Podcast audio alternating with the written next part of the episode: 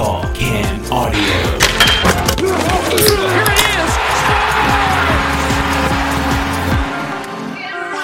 So there you have it. I guess we are sticking around a little bit longer. Matthew Tkachuk and Sam Bennett will uh, head back to the locker room, take off their heavily soiled diapers after that little tantrum at the end of the game, and jump on a plane. The Leafs take this one two to one. Uh, are on the board in the series, down three to one, but uh, taking it at home for Game Five in Toronto in a performance that honestly they were pretty full value for. Uh, if you follow me on Twitter, if you've been interacting with us there, uh, you saw me in the first period say, and I stand by this honestly, that they didn't look desperate at all. Like they were playing fine, it was going okay, but this did not look like a team that felt like, oh my God, we better have the performance of a lifetime here. They just sort of were going back and forth with Florida and not a whole lot of urgency there. And that was alarming to me, but only in the sense that it was confirming what I think a lot of people had already decided after game three, which was fuck it, we're done. These guys don't care, and we're out of here. Now, to be fair, all of the guys in the big four stepped up throughout the game and made different plays at different moments. All of them, like uh, I got Kevin Papetti's tweet here. Uh, does a nice job covering the analytics around the Leafs. If you're interested in following him, uh, he talks about here in terms of expected goals for. So just your standard XGF. William Nylander at 83%. That is elite. Austin Matthews at 74%. Mitch Marner at 69%, and John Tavares at 63%. So all way, way, way above average. But as I said, it just didn't look like in the first period that that was going to be the case the way they were uh, they were coming out. But they they got it going and uh, and put in a nice performance. Mitch Marner gets a goal. William Nylander gets a goal. Willie, quite frankly, in this game was a man possessed. Um, did all the things in the defensive zone that you want to see him do. I, like I said, I know he scored and. Um, that was a little bit of a lucky one. Kind of took a crazy bounce, and and you'll take it. And and Willie makes a, the play to to finish it off.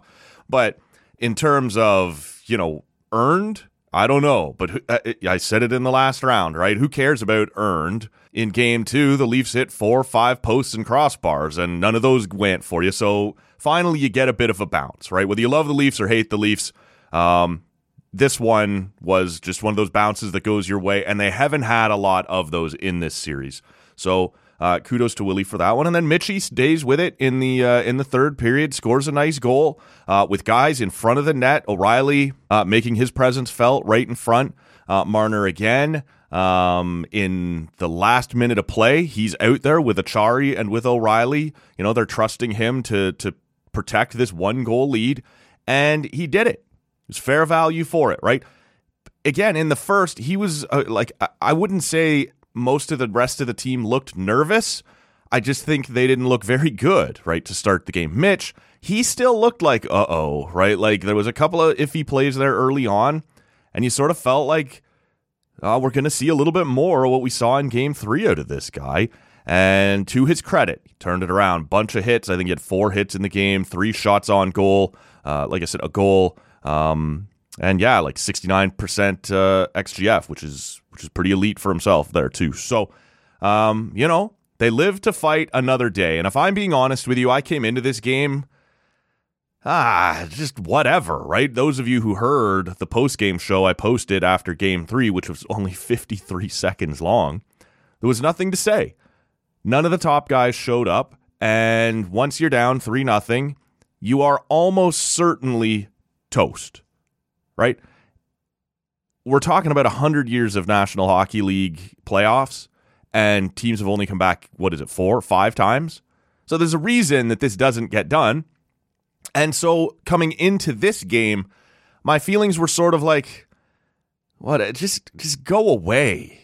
Like, I, I don't even want to be bothered with this because whether it happens tonight in four games or five or six, in all likelihood, like in the overwhelming likelihood, you're going down. And so, based on what they had shown me in game three, I was ready for that to just happen. Like, just just go, right? We're obviously going to be blowing this thing up and there's going to be moves and I don't, management and coaches and players. This whole thing's going to look different. So just get to it, right? Like, don't drag this out any longer. To their credit, it wasn't a, a blowout, right? It, it's not like they exploded for huge offensive numbers, but all four of those guys showed up for game four. And I can only give them so much credit for that because That's the performance that it's supposed to take from your stars in the playoffs to keep moving on. You don't give them credit for showing up and being as good as they are. You notice when they show up and are invisible. So it's hard to give them credit because you're still down three to one now. And it's it, look, yeah, you got to win three in a row now as opposed to winning four in a row um, from here. So yeah, it's a little less daunting now than it was, but it's still three one, and in all likelihood, this still doesn't get done. But you have planted a seed of doubt now. You are dragging Florida back to Toronto with you to play another one on Friday. And that's where the pressure points would start to turn, right? Is if you can win one at home and you go back to Florida and now they're starting to feel it a little bit back on home ice, knowing that there's a game seven waiting if they don't get it done there, and that's where anything can happen. All the things that we talked about last round against Tampa. That Toronto badly, badly wanted to get that done in game six down there and not tempt fate with game seven when they had a 3 1 lead. Well, for now, that's where Florida could be if they don't win in game five on Friday night in Toronto. So you've planted a seed of doubt. Uh, Joseph Woll, man, interesting guy to watch, eh? Like, I think he's 10 2 and 0 now, 10 2 and 1 in his NHL career. Had a very good AHL year before getting called up as well. Two years ago, you'd have called that guy a lost cause. He'd had some injuries, it just wasn't really working out, and the Leafs have had a bunch of these cases when it comes to young goalies you're just like, ah, fuck, like they just sort of fall apart and you never hear from them again. And that's sort of where Joe Woll was two years ago. And then last year, he comes back and he has a pretty good year. He's fine. He had a little injury again. Um, but you're kind of like, all right, well, let's see where he goes. But he's turning 24. Like, he's starting to get up there a little bit. Goalies take a little longer, but you weren't ready to bank on him yet. And then this year, he's elite in the AHL. I think he was undefeated when they called him up. Was he like 8 0 0 or something like that? And uh, yeah, he plays a bunch of games for the Leafs. He's incredible there as well. And so when you're watching him, he f- he looks remarkably calm. Right? Like one of the things that's different about him than a lot of goalies is just how still he is in the net, right? His movements are smaller. Uh, he's not herky jerky and all over the place. He's not leaping all over the place. He's just kind of there where he's supposed to be, and he doesn't look rattled. And he doesn't look spectacular, but it's because he doesn't have to be spectacular. So I don't know at this point how good Joseph Woll is going to be in the NHL. But right now, while you're trying to do this, as long as he's playing well, that's got to be reassuring to your guys, right? That he doesn't look rattled. He's not falling all over the place. He's just kind of back there doing his thing and he makes you feel like, okay, things are under control, right? Things aren't on fire in our own end. He just kind of grabs it, squeezes it to the body, and, and we'll get a whistle here. I like that right now while you're trying to climb out of this hole. I don't know how long it lasts. Uh, he, he's fairly unproven at this level still. But right now, it would be hard.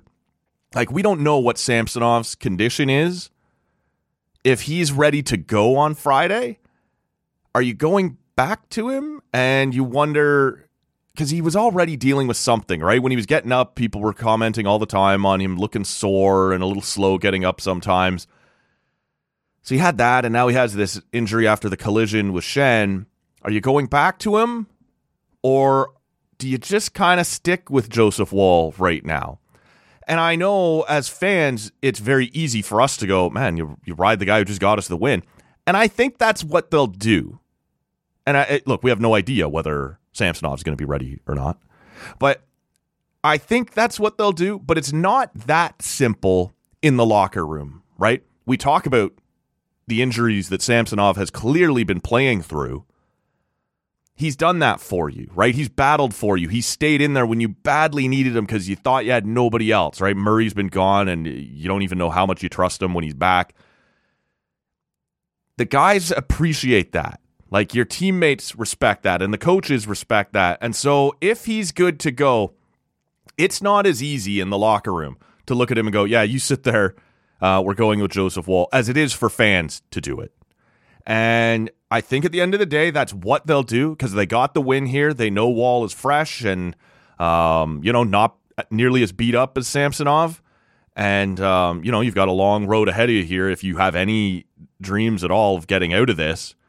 Uh, but it won't be easy.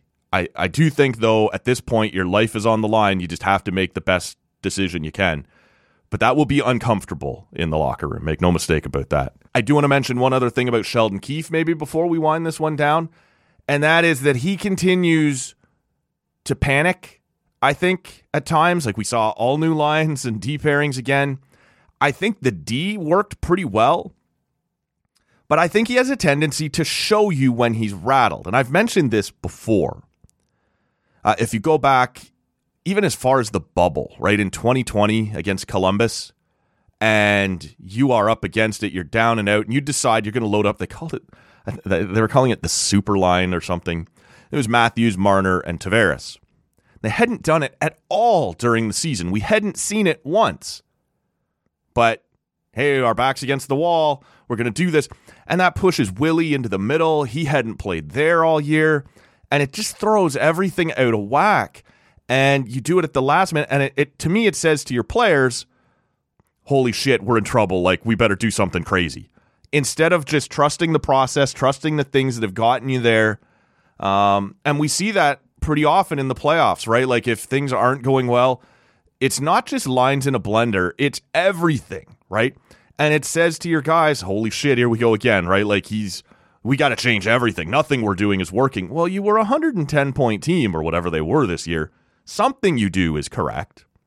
And so I do wonder about what impact that has mentally on your team and just on chemistry of your guys who are constantly being shuffled around all over the place. Um, I do think the D pairings worked better tonight. Uh, you know, seeing McCabe with Liljegren, you know, we've talked a little on here about McCabe and Brodie that that that pairing has struggled a bit in this series after being fantastic in the Tampa series but it doesn't really have a puck transporter, right? They're both very good defensively, both good in their own end. Uh, although McCabe again has has struggled at times in this series, like I said, but it doesn't have the guy who's going to rush it out, right? They're both competent skating with the puck, but they're supposed to be the responsible guy, and there's supposed to be someone who can skate over on the other side. So when you do it this way, you go with seven defense again, but it has Brodie with uh, Holl a lot of the time, and then McCabe with Liljegren, and then you have Giordano there as well to you know slot into defensive zone faceoffs, penalty kill, things like that. You know, Justin Holl is a little bit better at carrying the puck out. I know not fantastic all the time. Liljegren definitely better. Um, so it, it helps those guys out. It doesn't give you that one shutdown pair you're looking for, but it wasn't really shutting anyone down anyway in this series. So maybe you just move away from it, try to take a slightly different approach. And I thought this was a nice game for Liljegren, right? He struggled a little early on, I thought, maybe looked a little bit nervous, but got his feet underneath him, contributed on that second goal for Toronto. Um, made a nice play late in the third period, basically just out battling Matthew Tkachuk, which is no easily uh, no easy task right there beside the net. Uh, so nice game for him. And so I think the pairings work. But again, to go back to Keefe, after Florida scores to make it 2 1, he calls the timeout. And I said on Twitter at Tall Can Audio, if you want to follow us there, sometimes when you call a timeout to settle things down or to calm things down, all you're doing is reminding your players or reinforcing to your players that there's a reason not to be calm right now. They were playing really well at that point, and you give up a goal against um, you knew it was coming. Like Florida's a good team. Like they're going to score as well. Maybe you didn't need to do that, right? Like maybe you're telling the guys, "Okay, okay, okay, everybody settle down," and you're kind of like, "We're good, coach." Like you're the only one kind of rattled back there. Now, the counter argument is pretty obvious. If he doesn't call the timeout and Florida does end up coming right back down and scoring, someone's going to say you should have called a timeout. And I, I get that. But the Leafs were playing really well in the third period. They didn't look rattled. It's not like they'd given up two or three and had a bunch of glorious chances against. I didn't think the timeout was necessary. And like I said, sometimes when you do that, you give your guys time to stop playing and they stand around and go, holy shit, we're in this situation again. Here it comes. And that can be just as dangerous. So there's little things Keefe is doing in these playoffs that I just, I haven't loved, right? And so you know, that's going to be something that gets addressed when this series does end one way or another. I'm pretty sure Keefe ain't coming back. Um, you know, I, I, I think you can make a pretty a pretty compelling argument that he's been outcoached in in both series, and he's just his moves are too I don't know, too erratic for a team that appears to need calm and stability, right? I don't like all the juggling and the shuffling and all these sorts of things. So, just something to keep an eye on as we move forward for uh, Game Five on uh, on Friday night in Toronto. You've taken the first step. We'll see what's going to happen next. I think that's it for this one. They showed a little something tonight to stay alive. We'll see if they can ramp it up because uh, honestly, at times it sort of also looked like Florida might have been sleeping through this one a little bit too. So uh, hard to match urgency, right? One team's back is against the wall and their season's on the line. The other team knows they got a couple cracks at this. So I think at times Florida didn't necessarily have the uh, the urgency that they needed in this one uh, until the muggings that they tried to commit at the uh, 60 minute mark. So that'll be it. Thank you so much for listening. My name's Matt Robinson. We'll see you Friday night.